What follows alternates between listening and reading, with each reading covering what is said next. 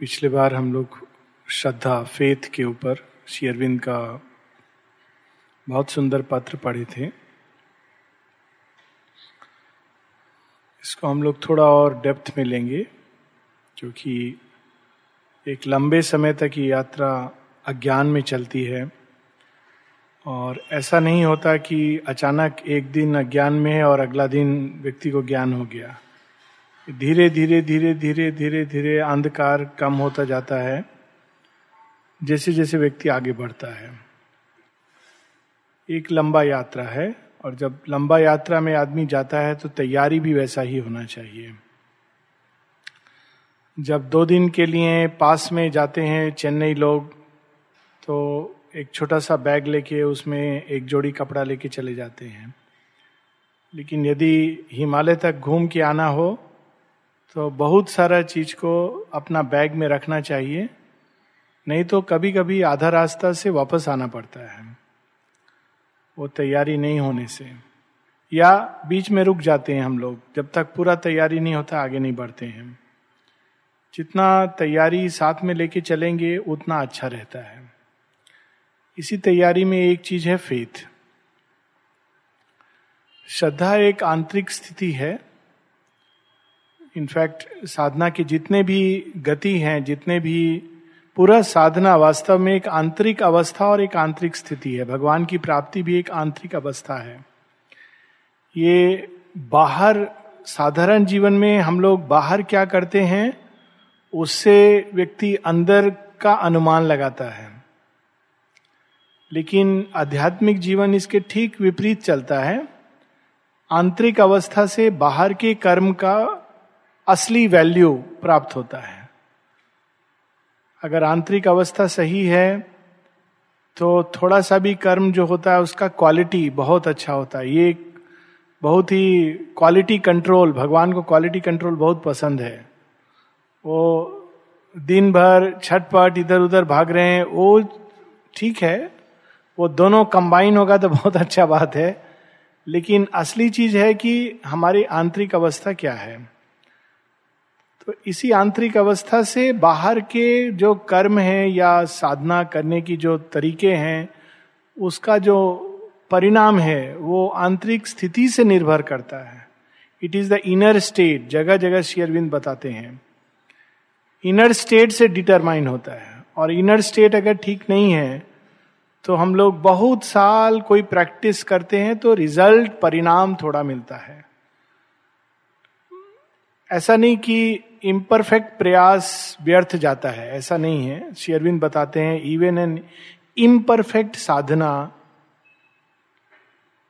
Nothing is wasted उसका भी बिल्कुल वेस्ट नहीं होता है, क्योंकि कम से कम प्रकृति के ऊपर उसका छाप पड़ जाता है, जो आने वाला समय में हमारा पथ को निर्धारित करेगा। साथ में इवन जब हम इम्परफेक्ट ढंग से कोई काम करते हैं तो भी कहीं ना कहीं हमारे अंदर कुछ अंतर पड़ता है। इसको एक छोटा सा स्टोरी है। एक व्यक्ति भगवान से रोज बोलता था, हमको कुछ काम करना आपका काम करना है। बोले, ठीक है, पहाड़ पर चढ़ो। पहाड़ के एकदम ऊपर तक पहुँच जाना, यही मेरा काम है। चढ़ना शुरू किया, पहाड़ ऐसे से घूम रहा था, रास्ता में एक बड़ा पत्थर आ गया। तो फिर वो बैठ गया, अभी पत्थर आ गया, अभी क्या करे, वो कैसे इसको पार करे? वो चट्टान ऐसा है कि उसको पार भी नहीं कर सकता है। तो फिर प्रार्थना करता है तो भगवान बोलते, तुम उसको धक्का देने का चेष्टा करो। तो सोचता है, धक्का दें वो भी पहाड़ का तरफ़, धक्का दें इतना बड़ा चट्टान को। तो वही शंका में बैठा है तो फिर आवाज़ आता है, कहते, नहीं, प्रयास करो। प्रयास किया, एक दिन प्रयास किया, दो दिन प्रयास किया, दस दिन प्रयास किया, जो चट्टान है, आधा इंच भी नहीं हिला। उल्टा उसको अपना पूरा मसिल वसिल सब में दर्द होना प्रारंभ हो गया। तो बोलता है आपका क्या तरीका है? क्या हमको बोले हैं, पहाड़ पर चट्टान को ले जाओ, ये संभव है क्या? क्या लाभ है इसका?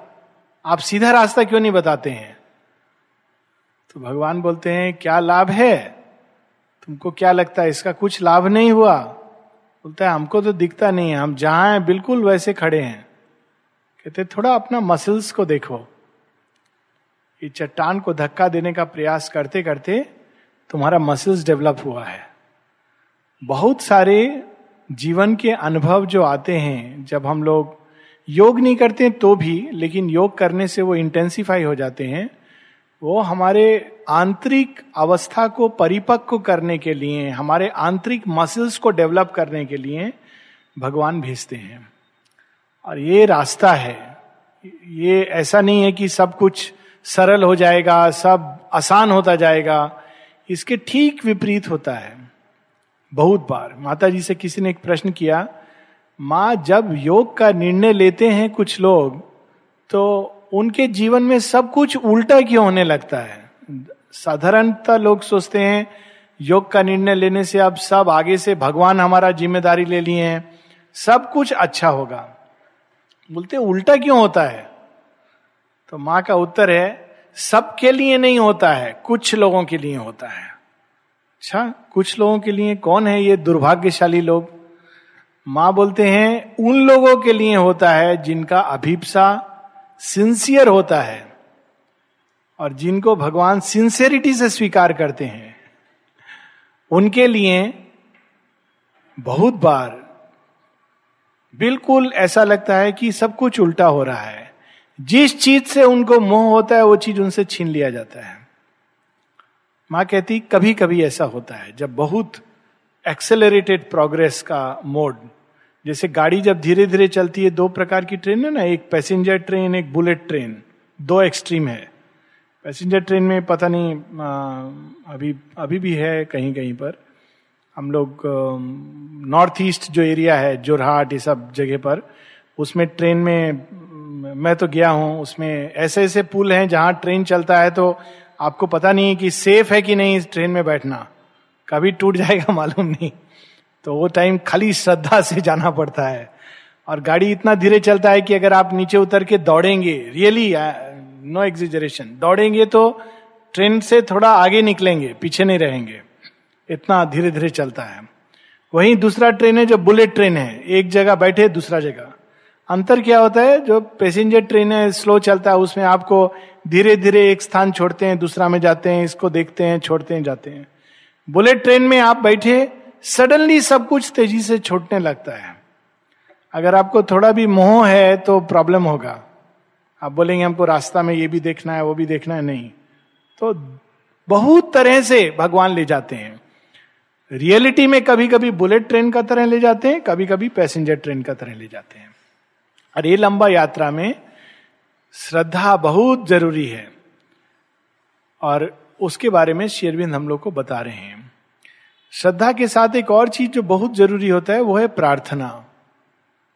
प्रार्थना साथ में लेकर के चलना एक बहुत सुंदर रियल स्टोरी है। एक जहाज़ था जो पहला बार एंटार्क्टिका का एक्सपेडिशन हुआ है। एंटार्क्टिका में अब तो बहुत सारा कैंप लग गया है। सब देश ने जाकर वहाँ कब्जा कर लिया है। रशिया, चीन, अमेरिका, फ्रांस, इंडिया, सबने जाकर अपना अपना वहाँ पर कैंप बनाया हुआ है। क्यों? जब 40 साल बाद पूरा विश्व में ये, पेट्रोल बंद हो जाएगा, तब वहाँ खुदाई शुरू करेंगे। वहाँ पेट्रोल है, सबको मालूम है। पेट्रोल है, तेल है, सबको मालूम है। लेकिन वो आपस में पैक्ट है कि 40 साल तक कोई वहाँ खुदाई नहीं करेगा। लेकिन 40 साल का कल्पना सोचकर वहाँ सब देश जाके अपना अपना एरिया में कब्जा कर लिया है। अभी 40 साल बाद जब पेट्रोल खत्म होगा तो वहाँ वो लोग पेट्रोल निकालेंगे कि आपस में लड़ाई करेंगे, वो दूसरा बात है। लेकिन सबसे पहले जो व्यक्ति अंटार्कटिका में गया था, उसका एक बड़ा रोमांचक और बड़ा टचिंग स्टोरी है रियल स्टोरी इसका नाम था शेकल्टन। ये पहुँचा नहीं, क्योंकि जिस जहाज़ में बैठा था, वो पहुँच नहीं सका। उस समय जो परिस्थिति था 1912 तेरह इस समय का बात है, और आज का परिस्थिति में बहुत अंतर है। जहाज़ में निकला तो उसको जहाज़ को नाम देना था। तो उसके दादी ने उसको बहुत पहले कहा था, कुछ कहानियाँ सुनाई थी तो उसने उसका नाम दिया एंड्योरेंस, जहाज़ का नाम। और really they had to endure.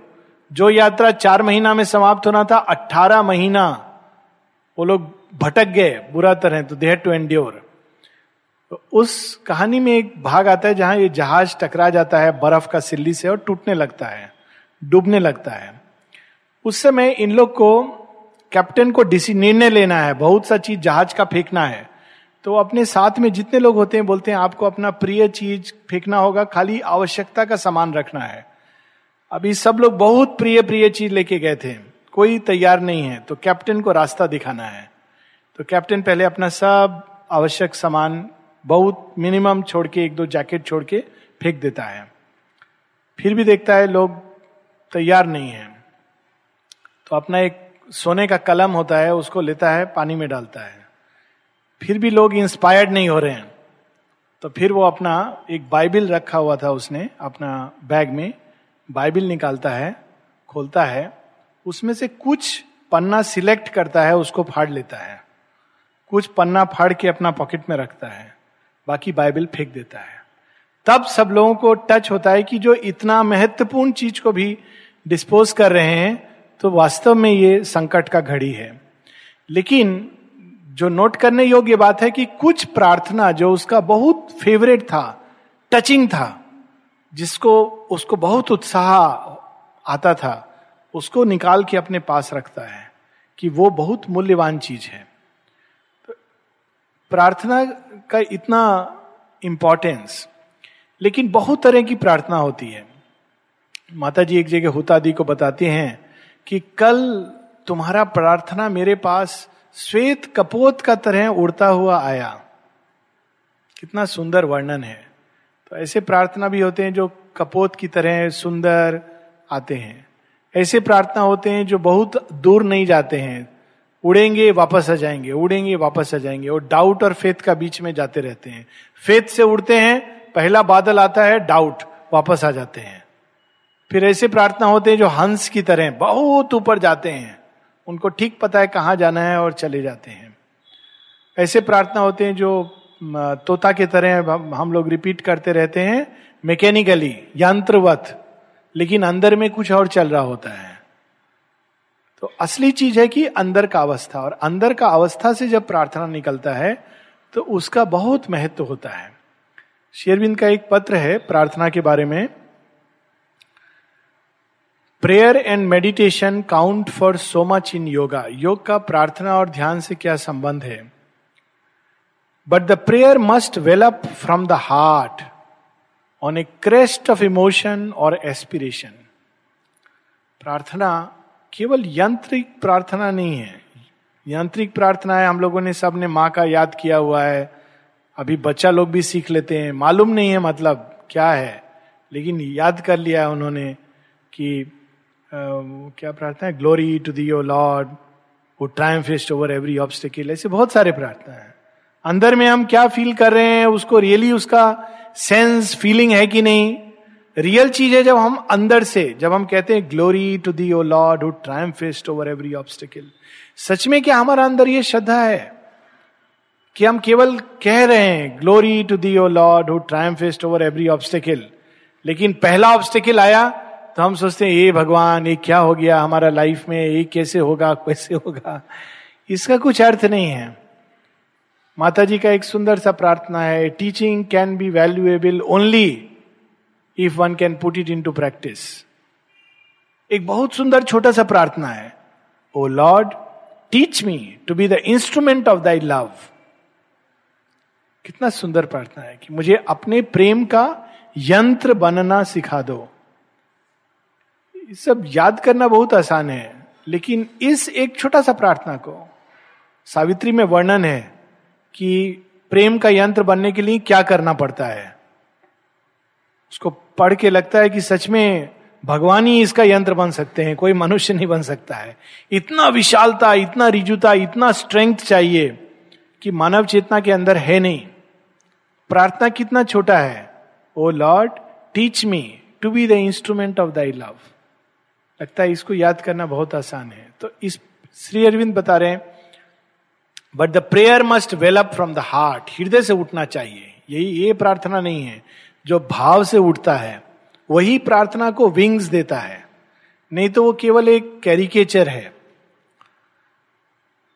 On a crest of emotion और एस्पिरेशन अभिप्सा या भावना के पंख लगा के प्रार्थना को ऊपर उठना चाहिए। हे प्रभु, उतना ही बहुत है। आगे कुछ कहने का ज़रूरत नहीं है। यदि हमारे अंदर ये भाव है, एक, ये डिपेंड करता है इनर स्टेट के ऊपर। एक गुरु ध्यान में थे, कोई उनसे मिलने आया तो गुरु को ध्यान में कब निकलेंगे मालूम नहीं है। मैंने सुना है कि ये कहानी संत कबीर का है, लेकिन कोई पक्का नहीं है कंफर्म नहीं है, किसी और का भी हो सकता है, इसलिए मैं एक जनरल नाम बता रहा हूँ। लेकिन कहानी सच्चा है। तो जो मिलने आया था, वो प्रतीक्षा नहीं कर पाया। तो छटपट हो रहा था तो गुरु के जो बेटा थे, उन्होंने कहा, आप क्या कुछ प्रयोजन है तो बताइए। अगर आपका प्रॉब्लम मैं सॉल्व कर सकता हूँ तो सॉल्व कर दूँगा। बोला, नहीं, मुझे पूछना था कि जब जीवन में कष्ट होता है, समस्या होता है तो क्या करना चाहिए? कोई ऐसा मंत्र है, क्या है? तो ये तो मैं आपको बता देता हूँ। बहुत सिंपल है इसका। क्या?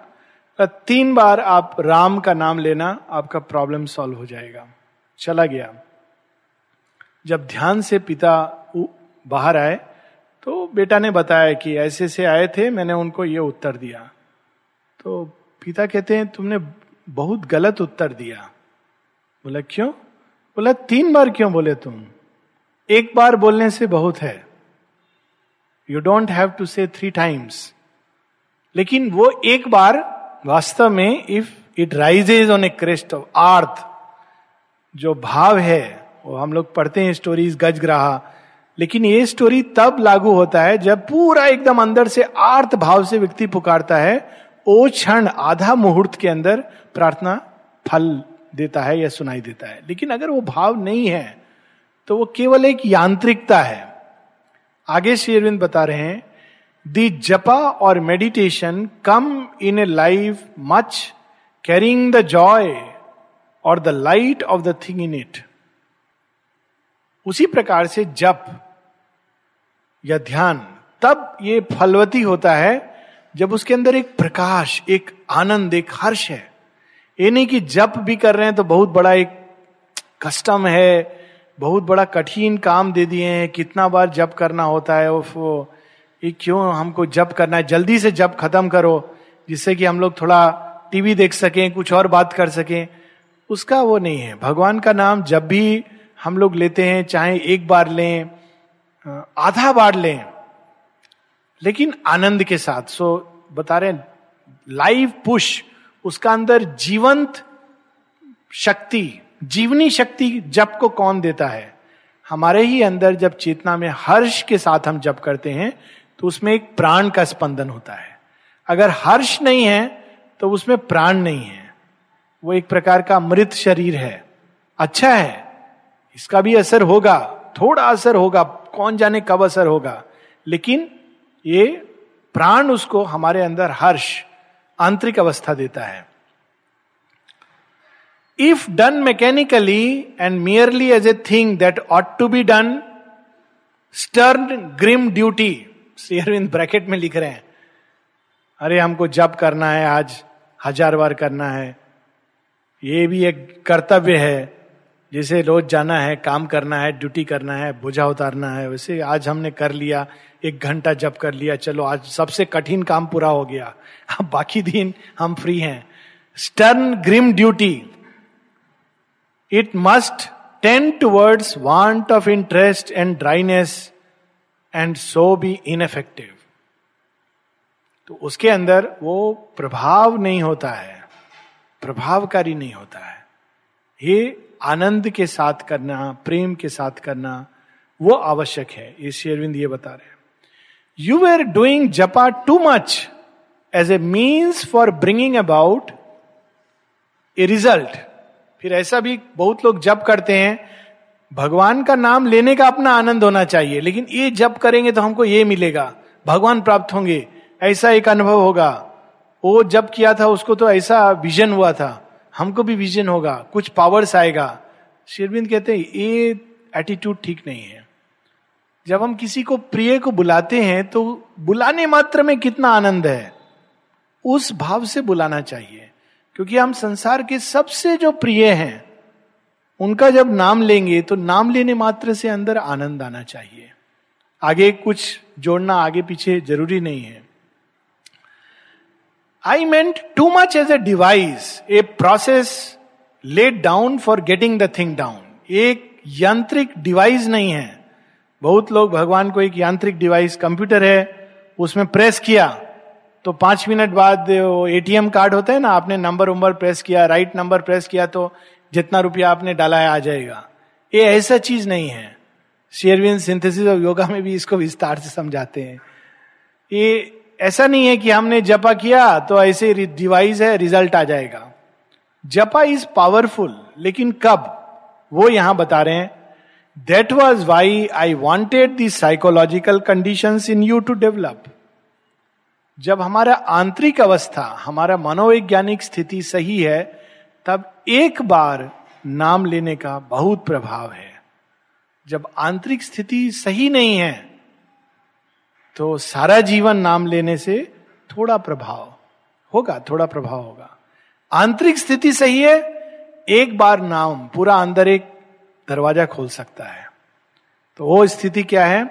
शेरविंद बता रहे हैं that was why I wanted the psychological condition in you to develop the psychic the mental for when the psychic is forward there is no lack of life and joy in the prayer बहुत बार लोग माता जी का उदाहरण देते हैं।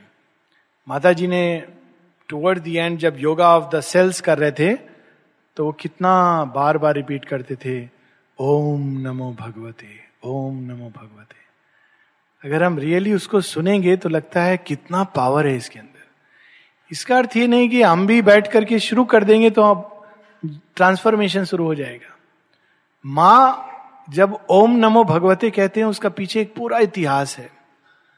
कैसा इतिहास है? माँ जब जापान और टोक्यो में टोक्यो का आ, नहीं ये फ्रांस का बात है। माँ बताते हैं एक जगह किसी को कि जब कोई उस ग्रुप में फ्रांस जब भारतवर्ष आने का पहले उनका क्या स्थिति था? जब कोई उस ग्रुप में ओंकार का उच्चारण करता था, ओम तो माँ के सामने साक्षात अग्निदेव प्रकट हो जाते थे। तो वो उस अवस्था को और कितने अवस्थाओं को चेतना के पार करने के बाद जब वो उस पंदन को पुकार के उतारते हैं अपना देह पर तो उसका जो अंतर है और जो एक साधारण चेतना में किया गया दोनों का बहुत डिफरेंस है। तो यहाँ पर शेयरविंद स्वयं बता रहे हैं psychic the mental for when the psychic is forward there is no lack of life and joy in the prayer प्राण शक्ति होना चाहिए, आनंद होना चाहिए। हम लोग उसका नाम ले रहे हैं जिसका नाम लेना दुर्लभ है। ये बहुत बड़ा भाग्य है कि हमको मालूम पड़ गया कि श्री अरविंद ये नाम ही बहुत संसार में लोग हैं जिनको ये नाम भी नहीं मालूम है। पूछेंगे कौन, बोले, कौन? रविंद्रनाथ, गलती से आप बोल रहे हो। इससे भी लोग हैं। ये रियलिटी है।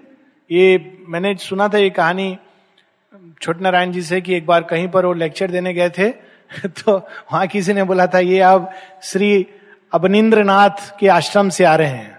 He mixed up two names of course Abanindranath was well known relation of Rabindranath ऐसे मतलब बुलाया है श्री अरविंद आश्रम से, लेकिन नाम नहीं पता है।